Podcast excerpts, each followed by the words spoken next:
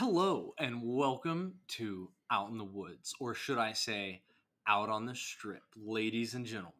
Coming to you live from the 45th floor of the Trump Hotel, overlooking the Las Vegas Strip, we have none other than Muddy Boy, Golden Boy, Blake Golden, live and in person. That's right. I'm sorry. I'm sorry if the audio isn't as good this episode. I would say stick around because it's going to be a great episode, but you never really know. We've had a lot of highs and lows. Blake, how the hell are you? JD, thanks for having me, brother. It's good to be here. This has been one of like, this is the equivalent of Moby Dick for me. Like, I have wanted to have you on the podcast for a very long time. And the fact that it is A, live, and B, in the hotel room in Vegas is incredible to me. It makes me very happy. Yeah, me as well. I know we toyed around with the idea a little bit, and we talked about a phone interview at one point, or phone podcast, I should say. But I think we're doing it right here. This is the way. I'm glad to be here in person with you. you know you lose a lot through audio and it's funny because like people get nervous being on a podcast like that's just what happens they're not used to having a microphone whether it's remote or in person and like the last episode i did with sarah that was the first over the computer episode that i had ever had video chat for. And i was already super nervous for that episode and i was like oh no. Like oh no. You know like i was wearing like a sweater my hair was all messed up i just gotten out of bed. Yeah. i was panicking. But being in person or at least being able to see someone's face just opens up so many more opportunities for ah, like a flow Yeah. like a flow Yeah.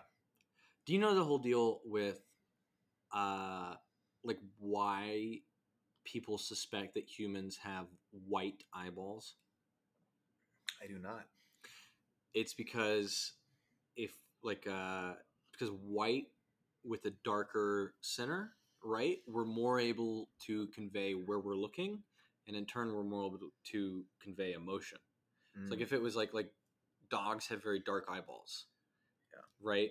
And so that gives them a predatory advantage or like in like two dogs are fighting or whatever like you don't really know where they're looking it's harder to tell.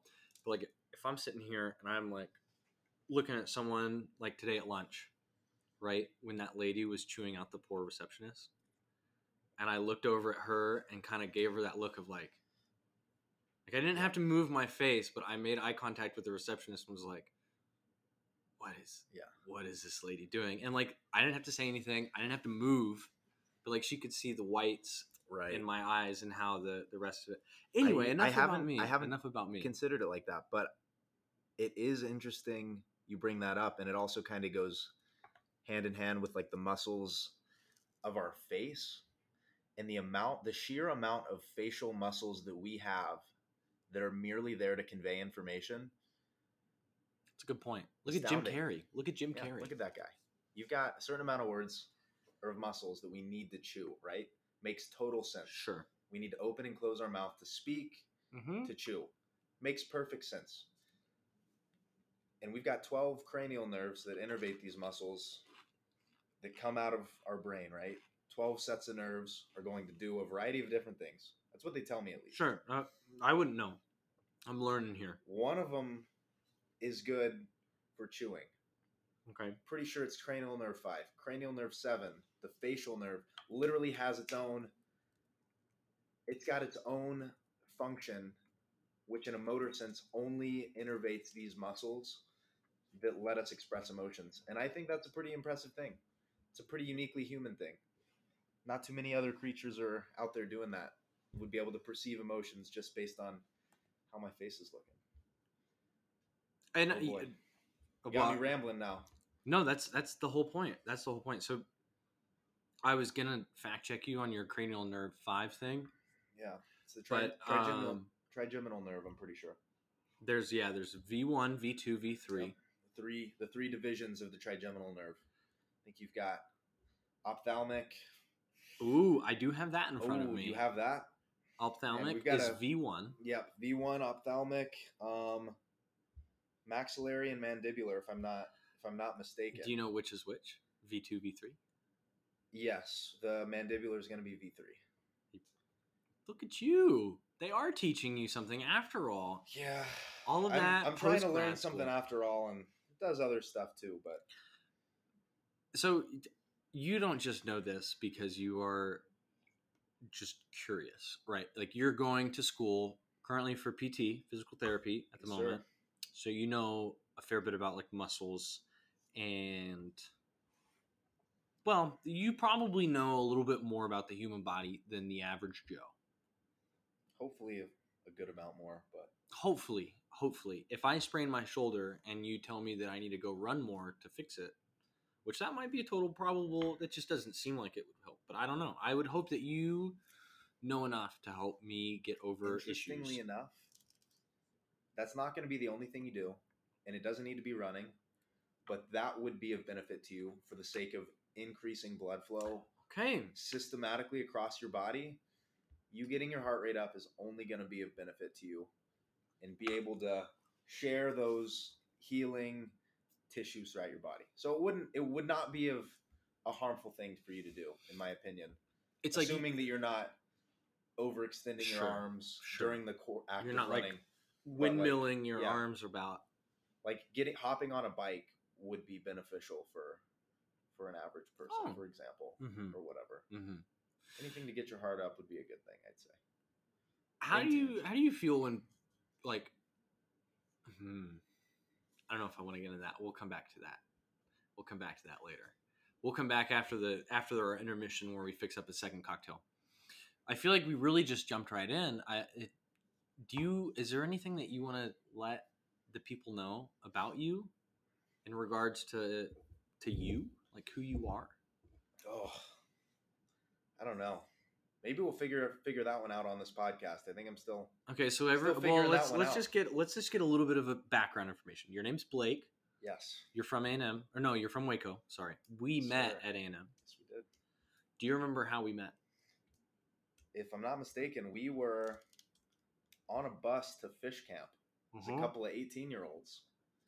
Yep, I had short hair and no beard. sure. Which I don't I remember, which is crazy. Did not know a single person.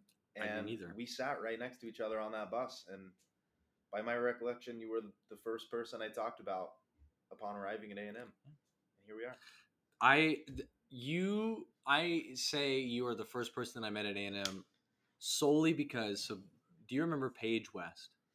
No. Okay, I don't Pa- think I do. Paige was one of our counselors I need to see the face. No, she wasn't one of our counselors. Hmm. Paige was a counselor in Fast. Um, Mm.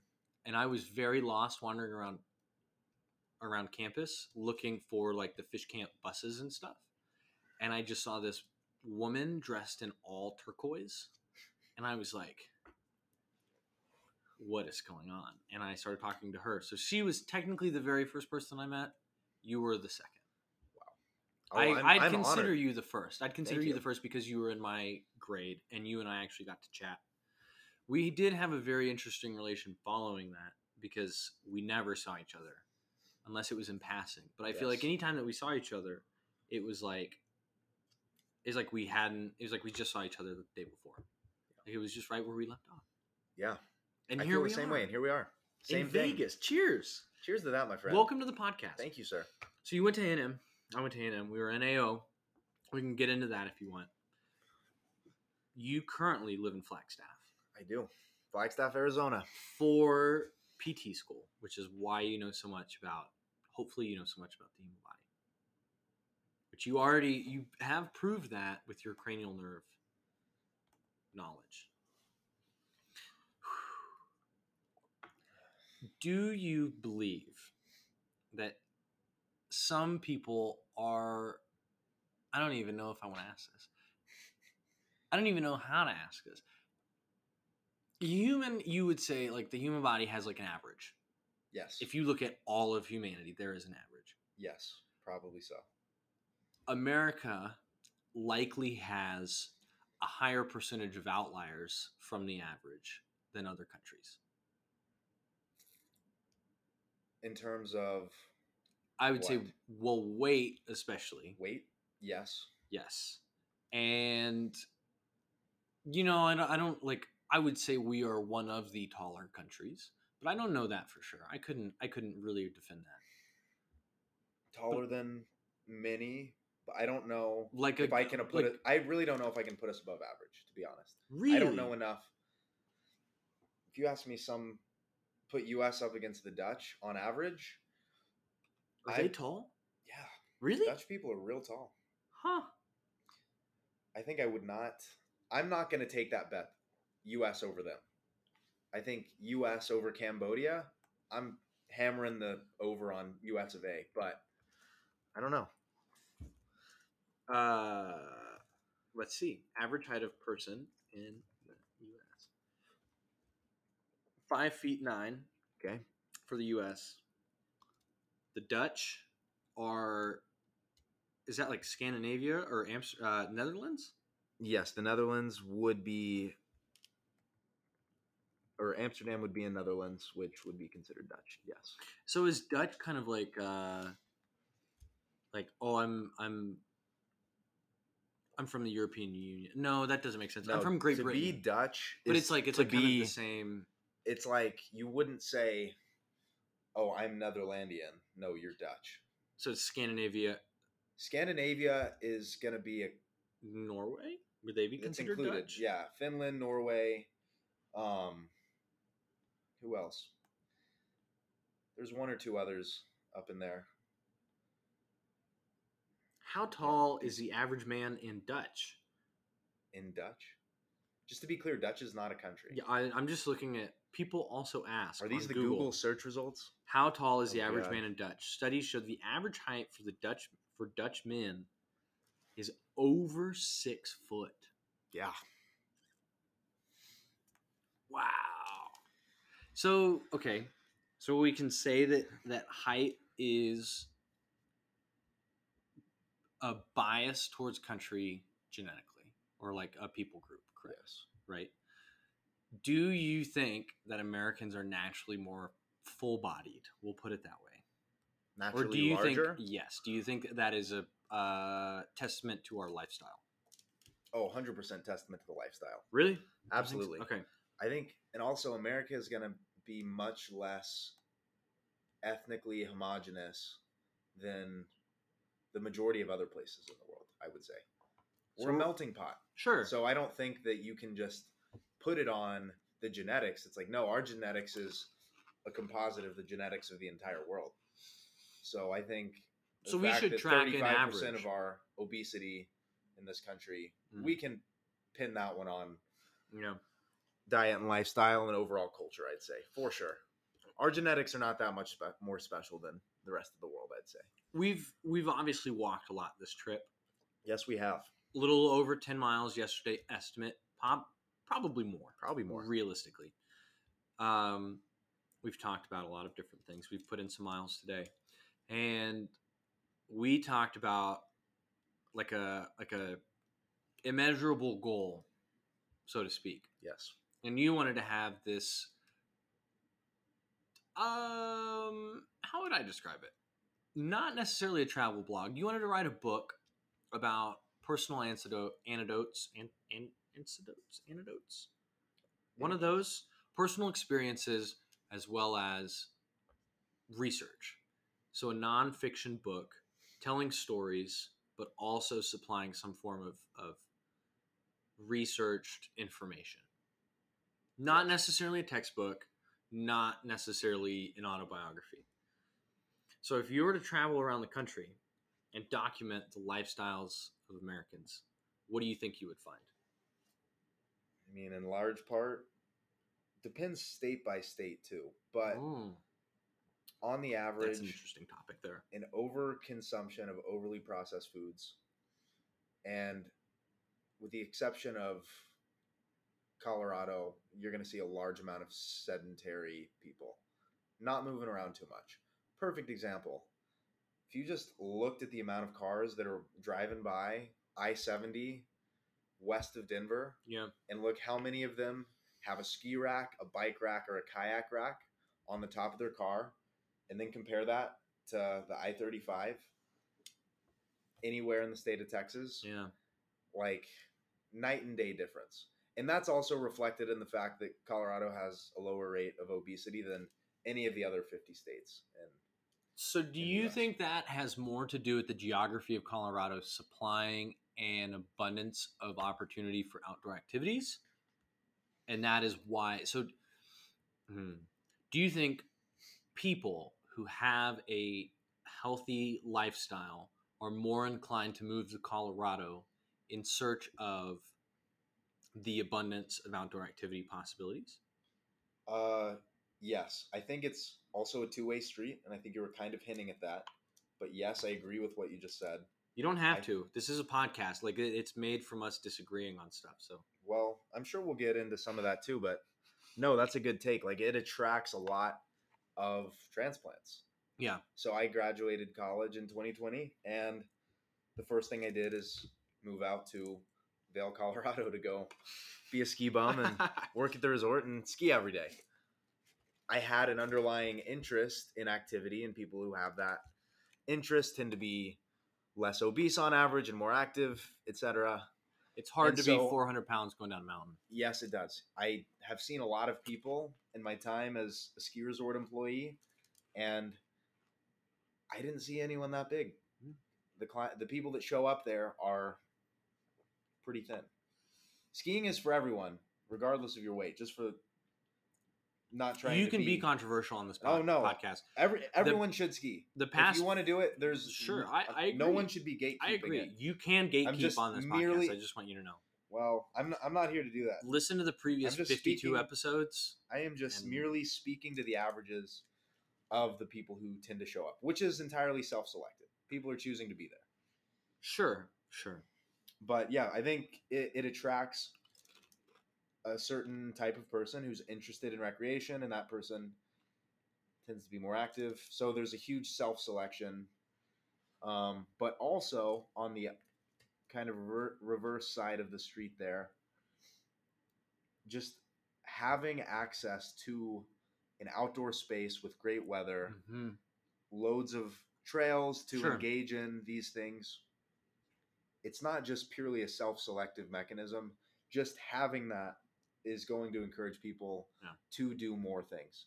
Sure. If it's 105 degrees and you live in South Texas Yeah. and You're not going to want to go for a run. you're not going to go for a run. If you live in inner city Detroit, you're you're not going to go for a run as much as someone who has this perception that they're in a safer and more desirable place to go outside and just enjoy themselves.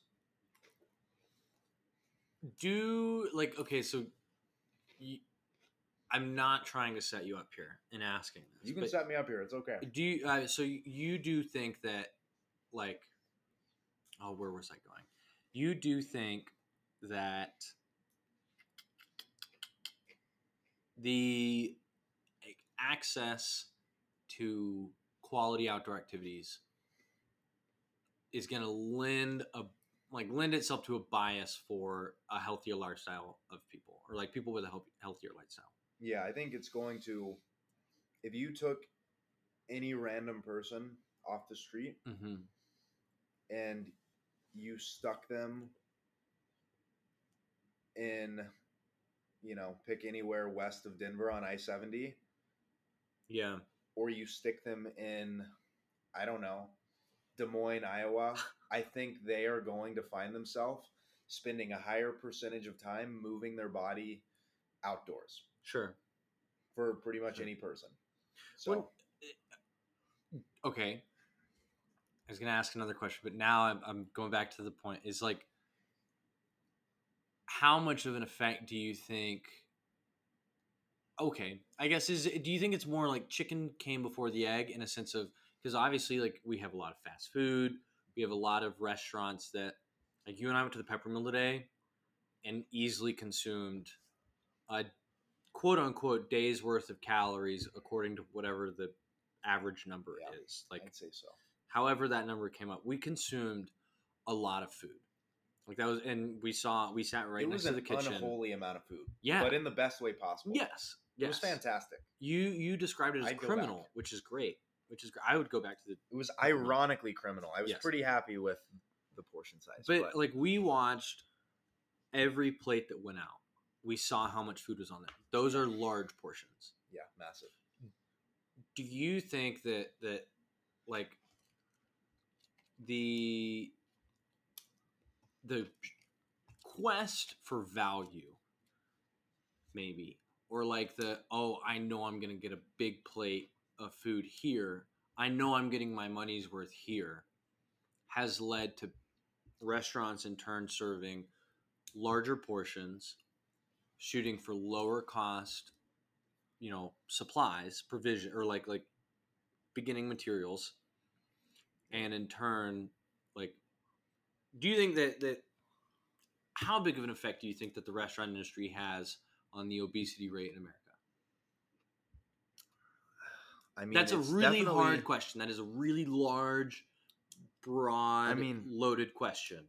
I'll give a So- non-answer here, but sure, the that's answer totally is acceptable. is non-trivial. Like, yeah, absolutely. Like the cultural acceptance of what a portion size, what is suitable at a Mm-hmm. restaurant. To say that that doesn't impact how large people are, like, I think it absolutely does. I agree. And agree. I say that, and I'm also someone who, when I get probably a reasonable amount of food at a restaurant for the average price of said meal, if it's less than the person down the street, well, I'm going to feel like I just got slighted. Sure. So I can recognize, oh, we eat way too much food. I eat way too much food if I'm going out and I'm going to take in all 3,500 calories at once. I recognize, yeah, this is too much. But as Yeah. a consumer, sure, whenever you know, two, that's that is two your places down. decision, though, right? absolutely. Yeah, Yeah. Like I'm going to calories per dollar. How can you avoid it?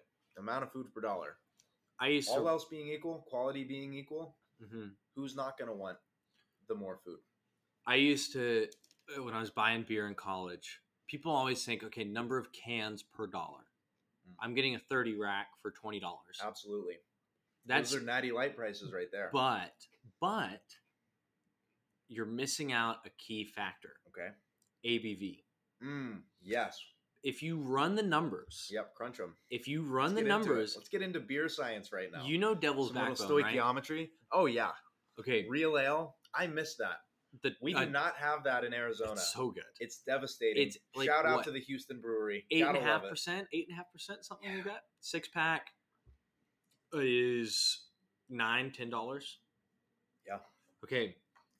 If you crunch the numbers on Devil's Backbone, it is it's it's ABV per fluid ounce per dollar Yes. is the way that I view beer. It is higher cost than Natty Light, but it is per fluid ounce, but lower. No, per- it's it's still uh oh, Natty Ice. Yeah. Natty Ice was the best ABV per fluid ounce per dollar. Mm. And then it was like Keystone and Natural Light, Yeah. and then very closely behind was like Devil's Backbone, those triple Yeah. Belgians, your high ABVs, and then like Coors Light and Miller and stuff. And those were Uh. actually trailing pretty far behind. Like Coors Banquet was Yeah. significantly behind Oh yeah. in the group. And it's like, sure, I like Coors Banquet. I like Coors Light. I like Miller Lite. Banquet gives me horrible headaches, like horrible hangovers consistently. Yeah. I like the taste of Devil's Backbone, Mm-hmm.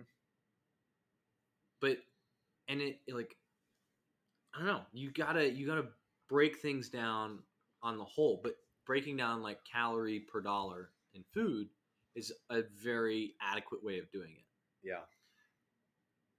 But I feel like a lot of people lack the self control or maybe self awareness to be like, huh, okay, the past week I have gone to work, sat at a desk, come home, gone to bed. Mhm.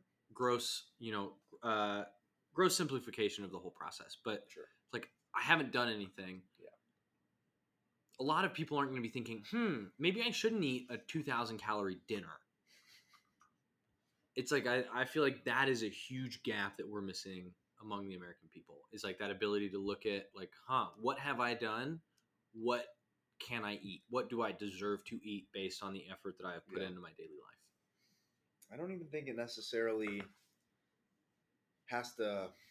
I don't think people have to crunch a ton of numbers No. And use any formulas of oh my resting metabolic rate is this and I spent X amount of time doing this and this and this and this has 200 calories.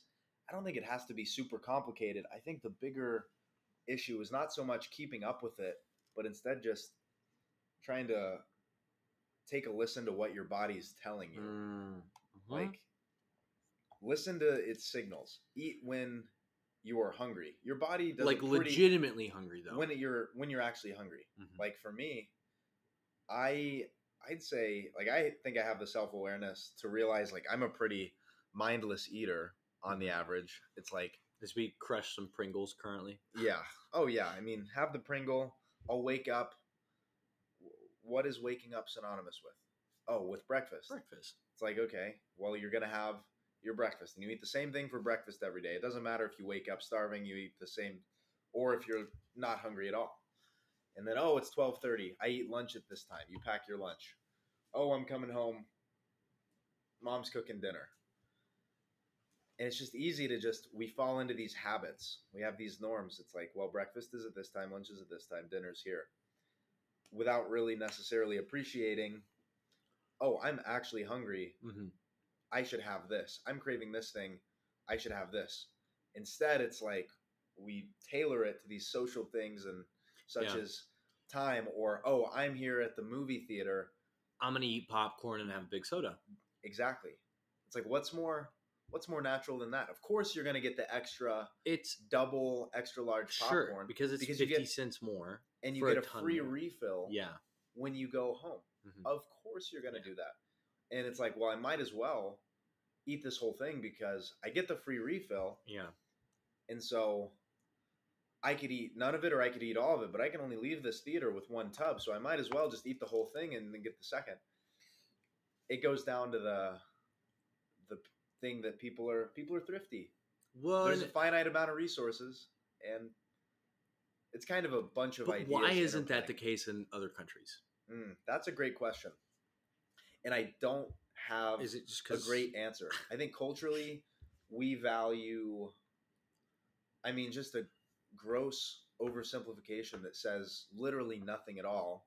There's a tendency to value quantity and value over quality, over like a true pure substance. I I see where you're going. I disagree with the statement okay, because I think you can still have an incredible amount of value on an expensive item.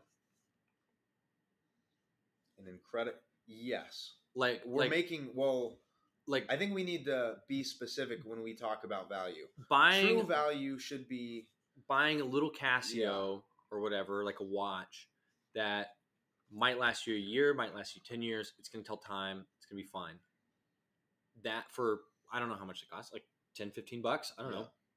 That is a great value. Yeah. When you look at buying a Rolex, something that's using premium materials, it's got like, you know, the, the quality behind it. Yeah. You know it's going to last. you know that um, Like, a human collectively there were literally hundreds of man hours yes, invested into has this tiny intricate value. machine that like somehow that still has a great amount of value. ticking. Yeah, Like if I spend ten grand on a little Casio, I think in this discussion, not going to be a great value. yes, I think in this discussion we need to probably. I think there's a confusion of how we choose to define value. I think it's probably not a good u- I good word to use because I think you can spend a hundred dollars if you spend fifty dollars on a meal and it was the Mhm. best meal yes, of your entire life. It's like great value. an incredible value. Yes. I think the best anything of your entire life, best meal of your entire life, even if you had to spend two hundred dollars on it, Sure. which for me like that's a stupid amount of money to spend on a meal, right? I Mhm. don't typically do much fine dining like Sure. but if it's the best whatever and it left an impression on you to the extent that you are going to be thinking about this specific thing and remember exactly where you were and Mhm. remember who you were with in the intricacies and the nuance of this thing, that added value to your life. That is a that's a great value thing. But at the Yes. same time, when we go down to Fremont Street later and we go and buy a literal briefcase of hamburgers yes. from from the White Castle, That is also a great value. when we do that and we get it for like seemingly like, Seemingly nothing. like less than twenty dollars, and we get leave with thirty hamburgers, that's a hell of a value. yes. Like two entirely different things, quality versus quantity. So value is a multi-dimensional I think this is a that is dangerous probably for this conversation. no. I think it's. I think. I think you're going in the perfect direction because Okay. both of those situations, spending two hundred dollars on the best meal of your life, Yeah. compared to spending twenty dollars on a ton of hamburgers that we're going to drunkenly devour after losing no money. We're only going to win money playing craps, of course, or blackjack. Uh, the the idea of value, I feel like, might be misconstrued, or or maybe biased to the point of quantity in Yeah. America Yeah. like and that is well, that's one thing that you're seeing a lot in the maker community and the people who are selling $500 kitchen knives as like their minimum and that is in my opinion like I, I rarely sell knives at that price point anymore. I rarely sell knives anymore. But i know people that that is their livelihood and they sell a lot of knives at that price point mm-hmm. because they are like they are supplying value with that. Like you are genuinely getting a premium product for a affordable price which it's not affordable for everyone. But i guess my point being is is maybe there's a bias in america that value is directly correlated to amount Yeah. I think we which i take a- think you touched on earlier i think you touched on that earlier there's so many different ways that you can look at it. To me, it's like true value is not something that can be reduced down to this mathematical equation of oh, what's the amount to dollar? It's not this reductivist thing of it's not your abv to cents. fluid ounce to dollar right. True maybe in that is- situation it is I mean, true value has some like substance ambiguity to it. Like there's it can be contested. It can Sure. be pondered over and you have to consider yeah, you can't just put a number on true value. to you me, know some people maybe they don't cook every day Yeah. maybe they cook once a week they don't have the budget they're going to go get a $20 victorinox victoria knox makes swiss army knives they're going to make get a kitchen knife from them those knives are you know for their price point they're great Yeah. they're great they supply an incredible amount of value but other people who are going to be cooking two to three meals a day even just at home or maybe they're an amateur chef and they're cooking frequently for their job. Those people who are going to be using that tool extensively, like to them, buying something that is even 10% better for a much larger cost makes a huge difference. Yeah. Makes a huge difference. I mean, think about think about like cycling, like racing. You know, my brother-in-law said like people shave their legs, they do all these things, and it may add half a percent more efficiency. But over a hundred miles, that adds up, and in turn, that half a percent is worth it. Yeah. Are you ready for a cocktail break? I could take a cocktail. All right, ladies and gentlemen, we will back in a few moments. Okay, we're back. We have been refreshed. Cheers. Cheers, Blake Golden? friend. We probably don't need more of these, but that's okay. My brain's already a little sluggish. Let's uh let's put it in the gutter a little more. You know, at this Let's point, at this, if we were oct- op- uh, if we were operating at peak performance, ten percent, uh, ten percent less would be significant. I'm maybe operating at like fifty five percent, so Mm. ten percent is half as much if I was operating at full. So basically, we're at diminishing returns for less performance, if that makes any sense hey, I'm I'm I'm keeping up with you. we just in the moment talked about diet so i'm gonna give you i'm gonna give you uh, a couple little options here Okay. Do you think you could get rid of these in your diet completely? Okay, lay it on me. Okay. Chocolate. Get rid of chocolate. No chocolate ever. Like for what? What incentive do I have to say yes or no to any of these things? Uh, this in is general, I don't like to restrict myself to. this is purely Any- a matter of you have to do it. Like, Like if I've got to do it, like you know how you know how eggs have gotten fairly expensive. Yes. Okay. Imagine chocolate triples in price. hmm Are you gonna still eat chocolate? That's a that's a Um, poor example. I'm just saying. Do you, like- I'd be okay without eating chocolate. Okay. Honestly, I'm not the Okay. biggest dessert fan in the world. sure. Um, if I'm eating eating dessert, sure, chocolate's a safe bet, but I'd be okay without it. It's not going to ruin my life. Yeah, it would not ruin my life. I'd be okay with that. Uh, I'm sorry. My sister texted me. It's okay.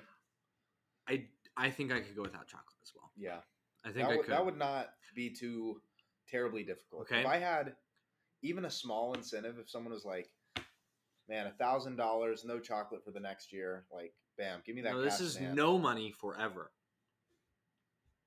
Well, yeah, I could do it, but it's Okay. like, okay. That's what we're asking. think- That's what we're asking is could you do it? yeah, yeah, I could. Okay. But like, why? I I wouldn't Sure. just to say, oh, for shits and giggles. like, Hold that. Like that point because Yeah. I wanted to come back to that. okay. Sorry if I Uh, moving on to the to, next. say shits and giggles on this. No, you're by all means. Okay. I you're. We we can throw the explicit banner up on Spotify. That's no big deal. Wow. I don't care if people cuss. I don't care what people say. I I know that I say a lot of stupid stuff all the time, and I hopefully people don't take me seriously because of it. Yeah. Okay, next one. I think I know the answer to this one. Okay. Wine. Wine. Yeah, I could I could go without it. Okay. Absolutely. Never Okay. been a wine drinker. Definitely a beer drinker. I kind of have to convince myself to drink it Could you the sake of go without or something. beer? Um, I could drink cocktails. Only cocktails, and at this point, you could have wine. If you're if you're like this is like a, oh I'm only getting rid of beer. Honestly, yeah. If, I think if I had to get rid of only beer or get rid of get rid of all beer or get rid of all liquor, I'd probably even though ninety over ninety percent of the alcohol that I drink is beer, Sure. I would probably still choose to give it up over liquor because there's just so much versatility. Really? Yeah, only because the sheer amount of versatility. I agree with you 100. percent I agree of with you. liquor 100%. out there. Your options nearly endless in the amount of things that you can do to create Yes. cocktails is truly never ending. Okay, so you there are un- literally infinite amount of drinks. you'd stick had. with liquor. yeah. Even though I'm a Let's- beer drinker, let's go through- be let's go through here. the I big a beer ones, though. Okay. You have to pick one liquor. Okay. I What are you drink drinking? One liquor.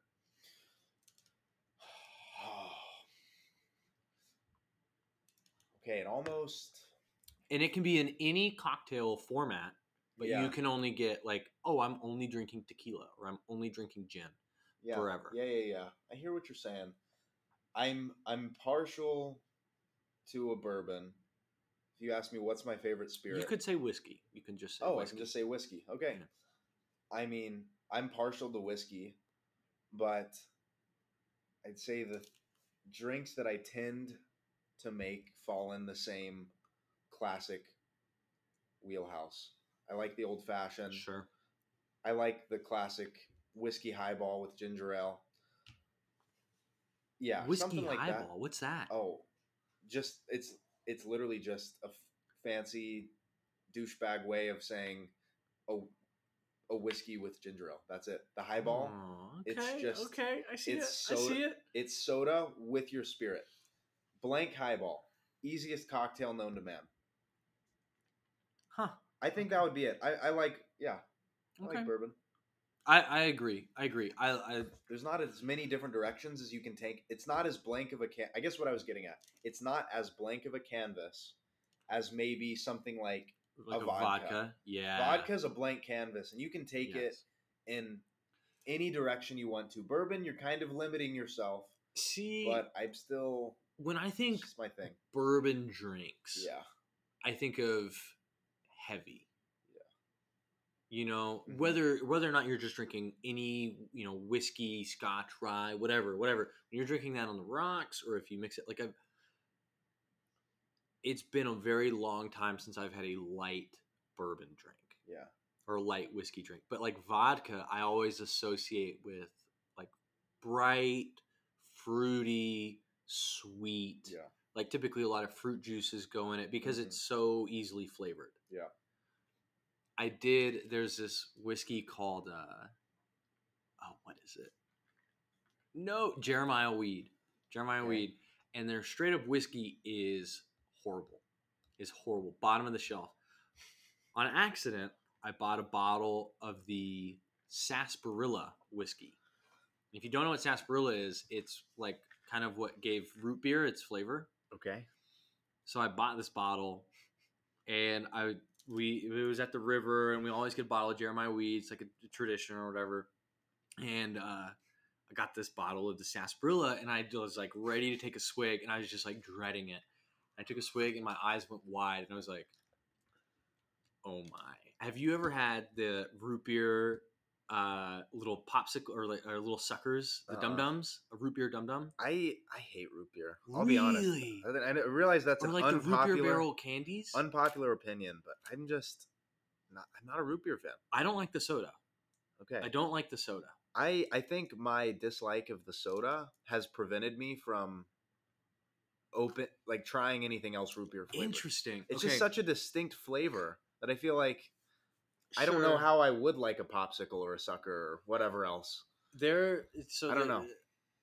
I would recommend trying this because this is genuinely one of the best cocktails I've ever had. Mm-hmm. I came up with it, so I might be a little biased, but it's equal parts sarsaparilla whiskey, Okay. specifically Jeremiah weed, equal parts sarsaparilla whiskey and Topo Chico. All right, and then you squeeze probably two slices of lemon in it Yeah. and swirl it up. It is Sounds lovely. it is the only like I'm in the summer, I'm drinking whiskey kind of cocktail that I like Yeah. because it's like the sarsaparilla whiskey brings enough sweetness, but the to- Topo Chico cuts it back, and the lemon just brightens it up. So it's it's almost like you're drinking like an iced tea. Yeah. Sounds it's in- nice. It's incredible. It's incredible. I want to try. Yeah. I'd go for it. I told you a second ago to a little put a put a pin in the topic about chocolate and like what could I go without, right? Okay. Yeah. Yeah. Yeah. Correct me if I'm wrong. I think that's correct. It's gonna be bad if I can't remember it. it's the tequila talking. Um, we don't have to keep talking about this. We can switch it up. Give me I feel one. like that's fine. Give me another one. I wanna I I wanna put you on the spot. I want to get some hot takes from Blake Golden, Okay. But I don't I don't quite know. Would do you have any hot takes that you'd be willing to potentially share to the five people that listen to this podcast? Mm. Do I have any hot takes? I have no doubt that I do, but we're just gonna have to start exploring some topics, and then they'll just they'll just start flowing. But I don't have them organized in my brain under a hot take folder like some people. Hmm. I just talk, and then people disagree, and that's my hot take. What was the last thing other than what we have disagreed about? Because we have had some disagreements this Vegas trip. God, last night got a little heated, everyone. I don't But even we're know still if we can get friends. into it. We are still friends. That was a So ridiculous we don't have to drunken drunken argument. I just think it's so funny. So, just for the listeners, I started proposing these bets to Blake of like over under five people cross the street or whatever. Like that that one was not a real one that we did, but like I would say them as over under this. And then in some instances, he would say like for example, under, and I say, I agree, over under this number, and I'd change the number. And he was like, That's not how over unders work. And I'm like, That's not what I'm trying to get at. And so we argued about this for probably, I don't know, hour and a half, maybe. total two hours. To the listeners at home, this was the stupidest, most incoherent, belligerent argument that two human beings could stumble across the Las Vegas Strip But- having. None of it. None of it was reason. there was no reason for it, and then we wake up and we're like, "Oh, that was What I think is so that funny was so though stupid." is we There's both no reason for we it. went to bed and we both thought about it. Like I know I was sitting there in bed and I was like, oh, I get where he's coming from. like I know, I know why he's I think mad I just now. went to bed and I just yeah, I woke up and I was like, oh, in two seconds, I know why we were arguing. We Yes. just weren't listening to each other. yeah, And that's probably most of my arguments is just not listening to other people. But anyways, we figured it out. There's really no explaining quite how dumb it was, but the cold sobriety of morning really it took the blinders off of it for us. So we had an a good- opportunity this good one. morning where we got a third party view of a situation where someone could have had their blinders taken off, so to speak. I.e., at the Peppermill, great restaurant. This lady was. I'm not saying that she had a right to be upset, but she did have a reason to be concerned, potentially. Yeah. I would not agree that it warranted her reaction. Basically, she had called in to put her name on the list, and it wasn't physically on the list, but it was on a sticky note with the time that she called in. So the people who kept the list could look and be like, okay, this lady called called in at this time. You know, basically she's on the list, but she's not actually on the list. This lady gets up, she's not happy, very stern. Do you I feel like I feel like that's such like an American thing to do is just be like I deserve this and you are wrong and I am right and you know like whatever like they just get people get upset so easily nowadays. Yeah. It was a Karen move for sure. It's tough to say if it's unique to America though, because yeah, I don't I don't know if I'm quite willing to put it strictly on Americans. I think Karens probably propagate across all cultures. Okay, That's my okay. guess. So let's just I don't let's know, just though. let's not consider other cultures. Let's just say in America it is certainly something that happens. Yes, absolutely. How do you think it could be avoided? Or what do you think is the source of it? Being a Karen, Yeah, if you want to call it that. yeah, to all the Karens out there, I do apologize for throwing you. I know- bus, I know some very, very kind, sweet Karens. One of them might listen to the podcast. shout out to Karen. And I'm sorry for what you've had to go through the past couple of years. And I'm sorry for kind of perpetuating that. She's a saint. It's on all of us. Yeah. But I will still continue to use that term through the remainder of this podcast. Yeah. So It's like Chad. It's you like can Chad. Yeah, I apologize. Chads and Karens. Yeah. Whatever happened to the Chads? I feel like they kind of went and hid under a rock or something. America is when was the last time you met met a Chad?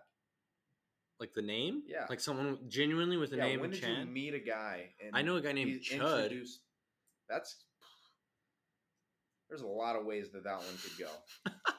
Chud, if you're listening, Chud, love Chud, to chat. Chud doesn't please listen. find me on Instagram and let shoot me a DM. His his Instagram. Well, I'm not going to say his Instagram. I- uh, not that anyone Where's cares. Chud from? Is he from like I think Louisiana? I think Arkansas? Houston. Houston. Okay. He's close. Lives in Okay. went to Galveston. Lives in Okay. Galveston.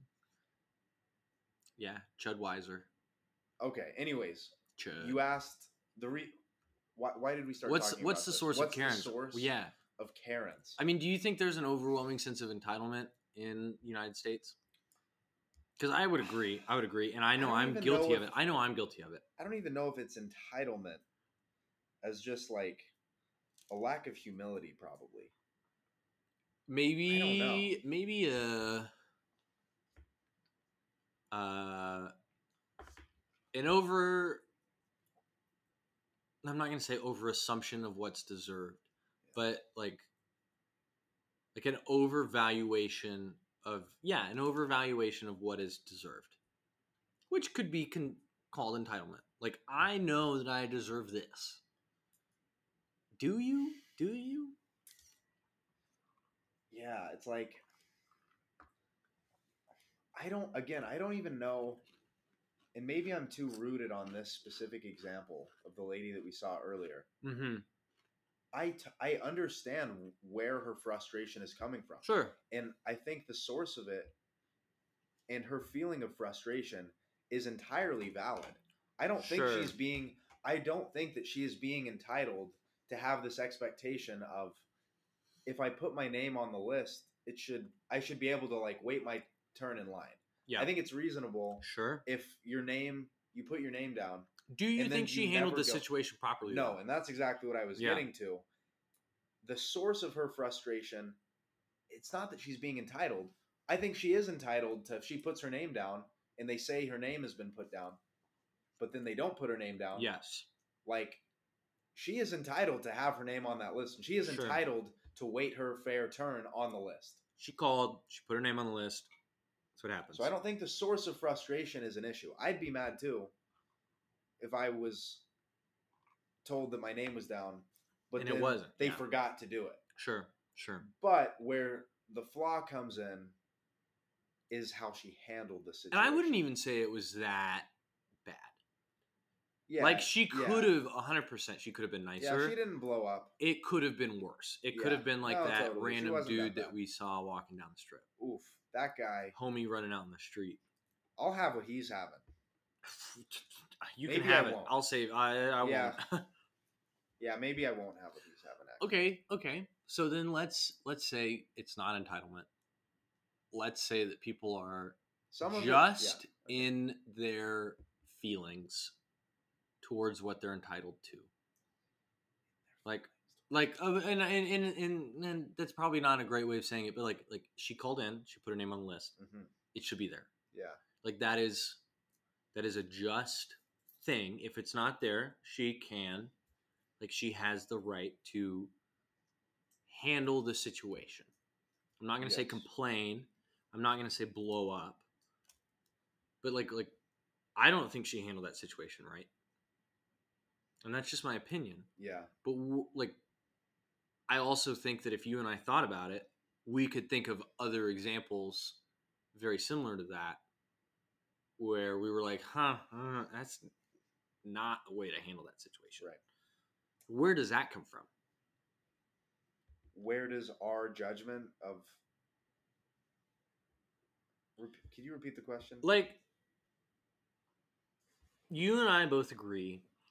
I hope that she did not handle the situation properly. Yeah. Okay. Now that did not just come out of nowhere. All right. She was not a you know, a kid who hadn't had any experience in life. She was a matured, not old, but older woman who has had plenty of experience with people. Where do you think that like like how do you think that could have been amended? That she could be like, "Oh, this is an actual person I'm talking to. Maybe they make mistakes and hopefully they'll make it right." Like Right. you can you can handle that situation by being extremely nice. Yeah. Like there's no reason to act even not like she wasn't super nice, but she wasn't Yeah. super mean. Like where do you think that arises? I think it's the just the ego. I think it's like the inability to like take take a step back and realize, oh, this 19-year-old hostess at this place that is unbelievably busy was Mhm. not personally out to get me. Sure. It's like in the moment you're Mhm. just uh Oh, And they sub- hate me. yeah, you know? I think subconsciously you feel slighted. Sure. And if someone asks you, like, oh, do you think she meant to do that? You would be willing, you would immediately recognize, no, she didn't mean to do that. Sure. But subconsciously, without actual reflection on it, you just feel like, oh, they they were out to get me. It's like you stub your toe and you hate the chair that you hit it on. Yeah. Who put this here? Yeah. It's like, oh no, I'm just an idiot. It's like- you know, like This table, it would make so much sense over in this part of the yeah. room. Like, Can't any anybody could see that. Yeah. I don't know. Yeah, I think it's just it's I think it stems from the ego and just not not reflecting and realizing how okay. Okay. how no, nice it is to just be eating at that place at all. What's the source of the ego? It's of the ego. I don't know the human condition. Yeah, but but people at some point in people's lives, Yeah, whether they're 9 or 90, they realize they need to let go of the ego. Hopefully, you hope. Yeah. Right? So this lady not young in her years, not old Yeah. by any means, still held on to it. Do you think it's do you think it should happen? Do you think that is a thing that should happen that people let mm-hmm. go of their ego? yeah. I think. I mean, should it happen or does it happen? Like like we both agree she handled the situation wrong. Yeah. You're suggesting that it was because of ego that she maybe felt slighted personally by what could be considered an honest mistake. i.e., we're saying that's from ego, you know, which I agree. I think that's fine. So, so if it could happen at the age of nine or ninety, being general with those terms, just using that as like a like a example. Yeah. it could happen at eight or seven, any number, whatever. Like, how how do you how do you kill the ego? How do you learn to maybe handle situations appropriately? And I'm not saying you have to do it perfectly yeah. because I know that I certainly treat situations poorly sometimes. Yeah. Well, I think so. Before you asked, so now the question is, how do you kill the ego? And before the quest, I think you might ask, like, where does the ego arise?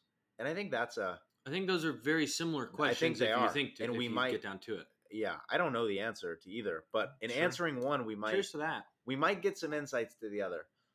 I don't. Yeah, it's an interesting thing we have. I think if I had to, if I had to answer, where does it come from? It would probably be rooted in the fact that the world has been, and to a certain extent, is a scary place, or is at least perceived to be a scary place. And there's a scarcity of things and resources and opportunities available to people, and so therefore you need to get get what's yours. And if you're not sticking up for yourself to get what's yours, you'll perish. It's this very like instinctual, oh, there's there's food in front of me and if I don't if I don't scarf this down, Yes. it's going to be gone.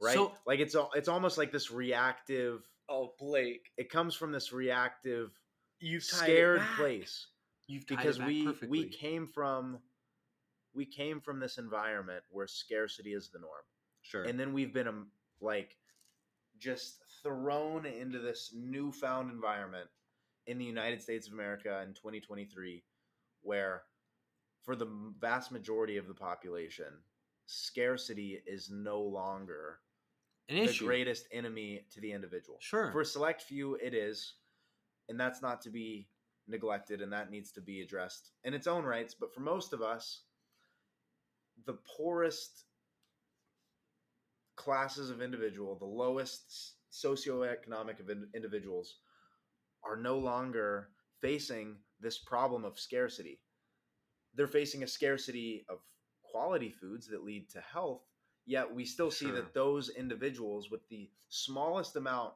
of economic resources remain like heavy it's an evolutionary like conundrum it's a travesty yeah. because they there's no shortage of like food to be had it's Yeah. just low quality food Yeah. you know what i mean anyways we're going back i, I don't no, this this is diet. perfect. This is perfect because we don't have to talk about diet. You took it back exactly where I thought, which was value. And maybe an American's misrepresentation of value. Mhm. Whereas we're no longer valuing the quality as our primary, you know, uh, our primary comparison. Yeah. We're valuing quantity. So I have a question now Mhm. because, well, at some point this made sense, but I've asked this before, and I think this might be a good one to finish, or by all means, we can keep talking forever. Uh, This podcast and this is I don't I don't end. mean I don't this mean that this podcast is a continual flow of consciousness. we are now going for 24 hour stream. this is a live stream. We're going we will over in 2027.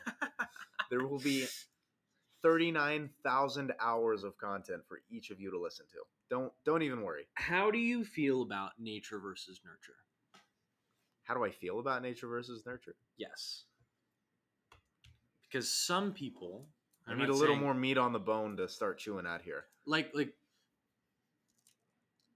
that lady today. Yeah. And we're really picking on her.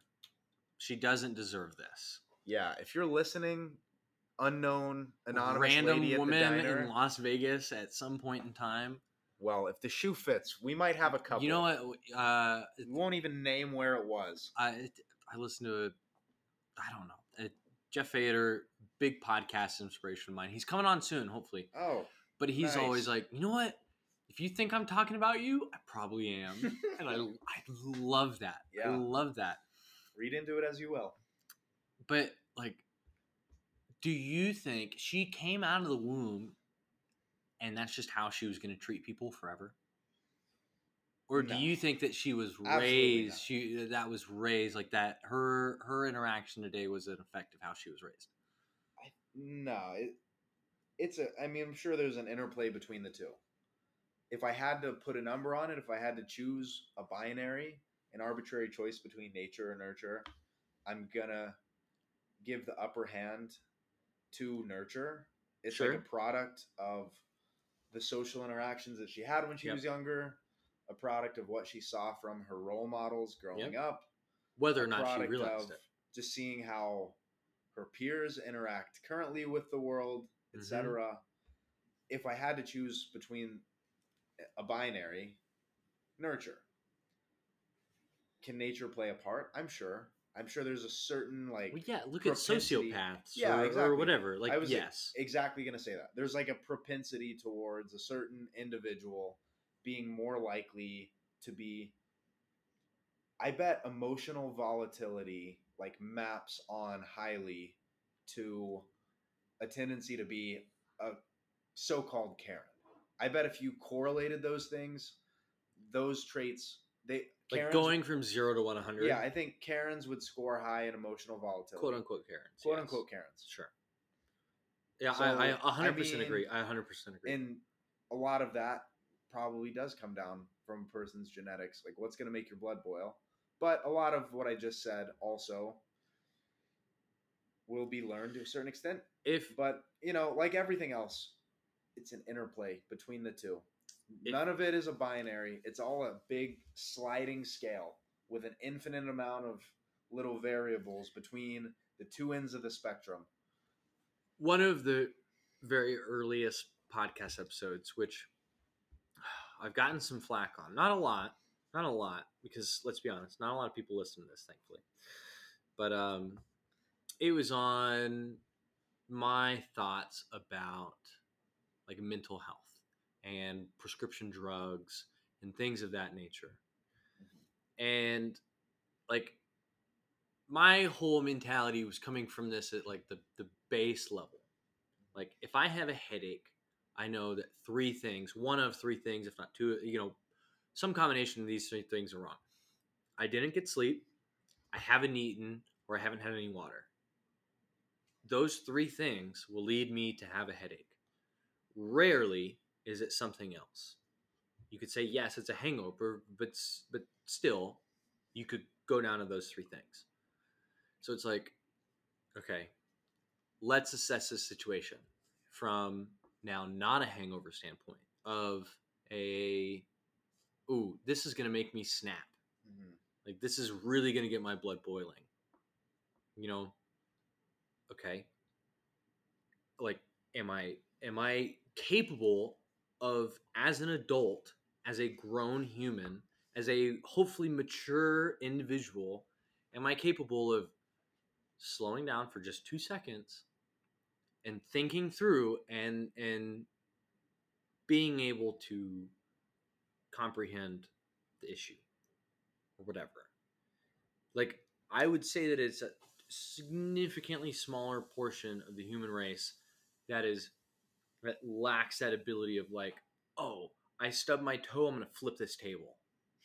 Like that's that's a very basic. Yeah. It's a very basic like. You and I, hopefully, we're not gonna stub our toe and flip a table. Yeah. Like that just comes down to controlling emotions. Like, okay, the table didn't have anything to do with it.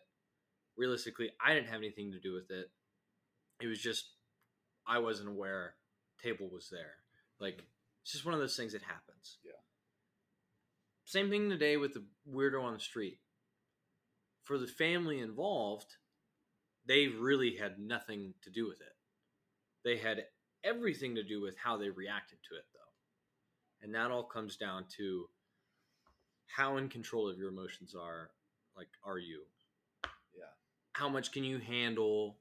Like, no, he, the, the guy involved, should not have acted in any way like he did. Like, that is not how you act. Are we going back to the homeless guy who ran out in the middle of traffic? Yes, yes. uh, He was tweaking. Like he was Yeah. he was wound up, he was lit. Like Yeah. he in turn, like yes, he had a lot to do with that. The family had nothing to do with that. But how they reacted could have infinitely made that worse. Or just, you know, like I wasn't there. I didn't watch the whole thing. No one got hurt. I think they personally, from my perspective, they reacted fine. Of like a little defensive, not aggressive. The guy ran out into the street and then scooted on and shoved people out of the way or whatever. I don't know. I might be wrong, but like I think that that the the dad, what I did see, he reacted rightly. He's like, I'm not gonna provoke the situation. I'm just gonna, you know, protect my family. Yeah. He was purely on the defensive. In large part, yeah. I think I agree with that. I don't know. Is there a question in there? No, I know I just rambled a lot. That was a weird case. Well, It's Vegas. What do you expect? It's. Vegas. It really was. How do you I've feel never about seen Vegas? anything like it.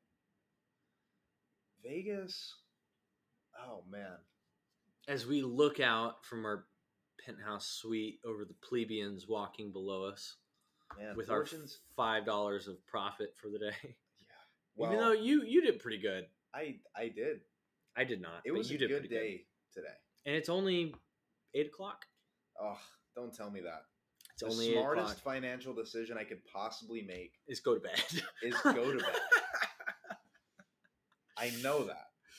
Oh Currently- man, I I think I'm up about $120 on the day on the day that's pretty good. and down or and up a plethora of beers. Yes. It's been a great it's been a great day. Yeah.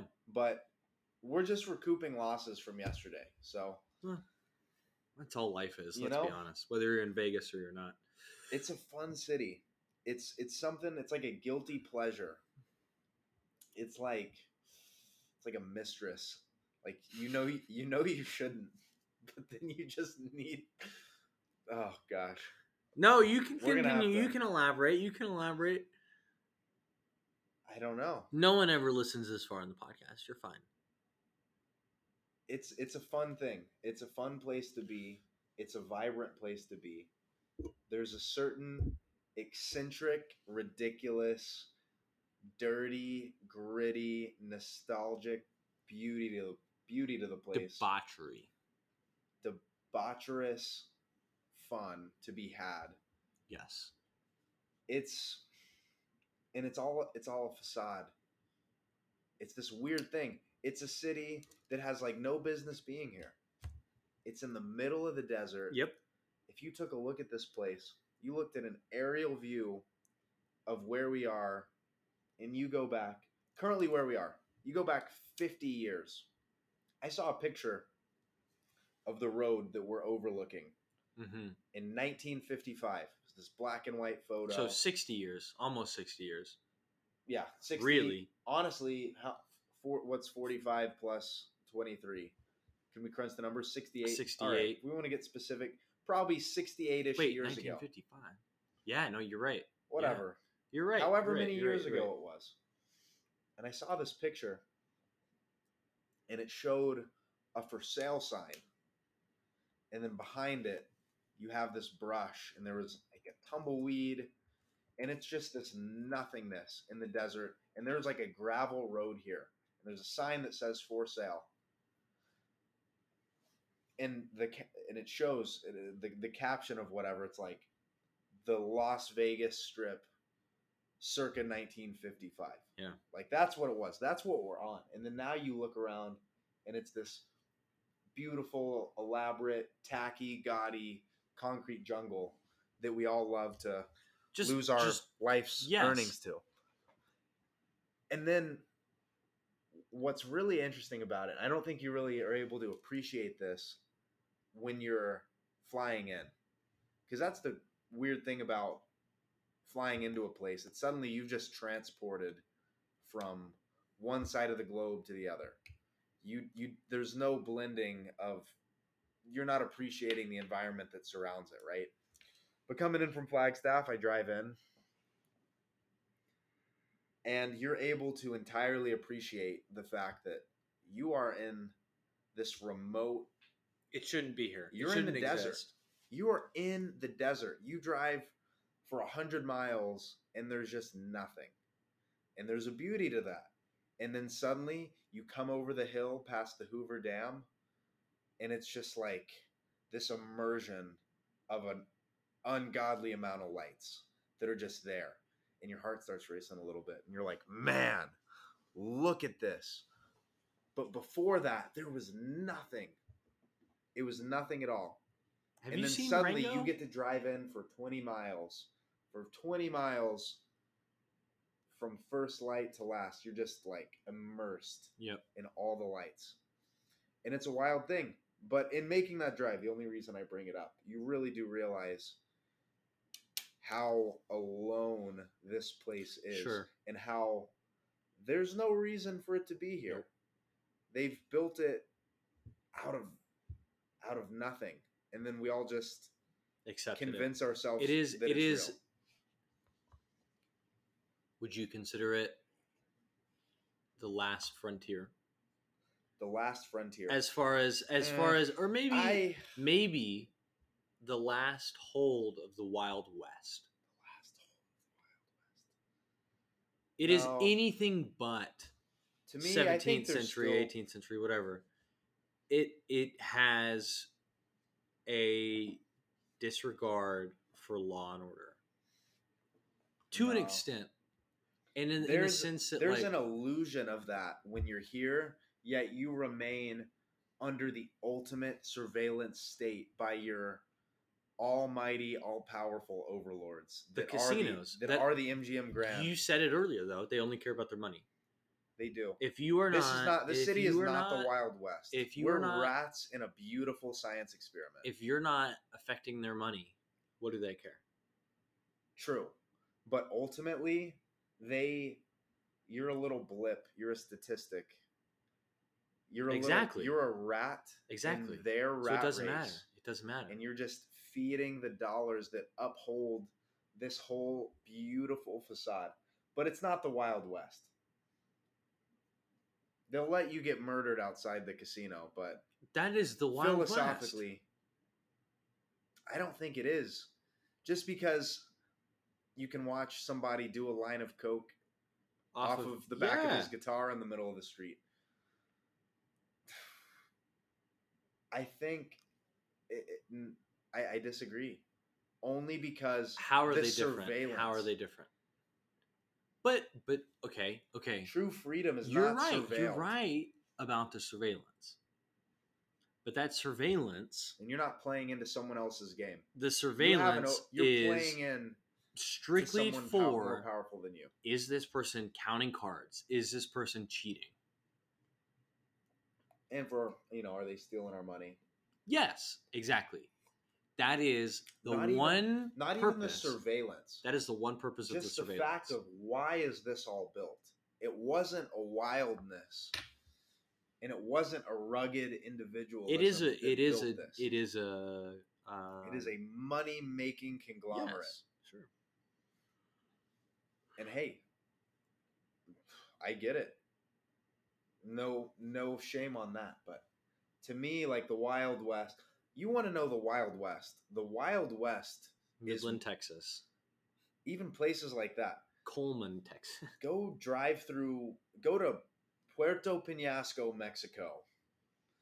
Go to that little beach town on the tip of the mainland in the Baja Peninsula, north of the Sea of Cortez. Sure, I get what you're go saying. enjoy it.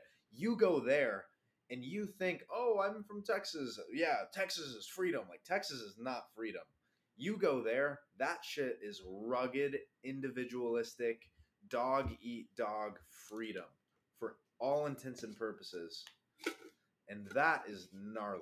If you want to talk about a Wild West, go there where who has the bigger stick and he's going to lay down the law. And that's not the man, that's not the government.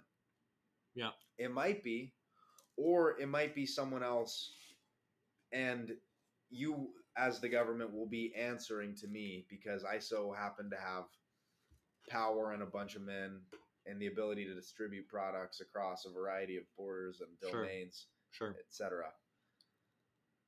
Yeah, I think you know Midland is probably the Wild West more than this place is. We need to go back. How's the what is it? The bu- the buggy wheel, the broken spoke. What's that place called? Uh, the buggy wheel in, in Coleman. Yeah, The buggy wheel. Man, Yeah. it's been good. Oh, Last yeah, time I was there, Coleman, was with not Bolte. Midland. It was with Bolte and Tanner. I was very drunk. I should not have been there. This last I didn't get in a fight. I need to go back. But We need to get another rodeo trip on the book. Blake, this is what we'll end on. Okay. What song do you want to play on a jukebox? Or what song do you recommend to the listeners for the week? Song. that You get one song recommendation. to the listener to the week. For the week. Oh God, my brain has suddenly stopped working. I apologize for all the words. It always happens. It's okay. did we do. You're good. Did we do this podcast in English or Spanish? I can't remember. We ¿Cómo? Ay, por supuesto. One song for the listener for the week. Well, I have about three and a half brain cell, cells left, and all that the three of them can kind of come up with, and all that they want to hum. Buddy by Willie Nelson. What we opened the morning to, Yep. what I had this inclination to just start playing as I groggily get out of this bed and mosey over Sure. To start a start a cup of coffee. Yep. Laugh with me, buddy. Jest with me, buddy. Great. I, you Do it. start the day, and I'm to end the day with Showdown Showdown. by Electric Light Orchestra. Oh, ELO. man. Showdown by ELO. You've got two sides of the spectrum, folks. You've got a variety of listening pleasures to go indulge in. So go get after it. What are your final thoughts to the listeners? Oh man, final thoughts. Thanks for thanks for hanging in there. If you're if you're still with us, I thank you for sticking around because most of my cognitive ability has has not decided to stick around. So, thanks for being here, folks. Okay. Next time I'll be a little sharper. Okay, We'll we'll bring it back. Don't you worry. Blake, Stick around for round 2. at, I'm going to say, this point in time, over under an hour and 19 minutes for the podcast for a dollar Over or under an hour and 19 at, minutes. at the point that I previously described. Yeah, yeah, yeah. Ugh, I know we're getting close to there. I think we're at 116. Give me the under. You're taking the under. Yeah. I owe you a dollar. We just we're we're eight seconds over an hour nineteen right now. We're at one eighteen for one eighteen fifty whenever I asked. 118.50. Maybe one eighteen forty. Probably one eighteen fifty now. Nice. Okay. Wow. I'm Man, up. I, I owe you. Folks, let it be known. I'm up $2 on JD. don't don't. I will be Don't let collecting. know. Ladies and gentlemen, as always, thank you for listening. Cheers and God bless.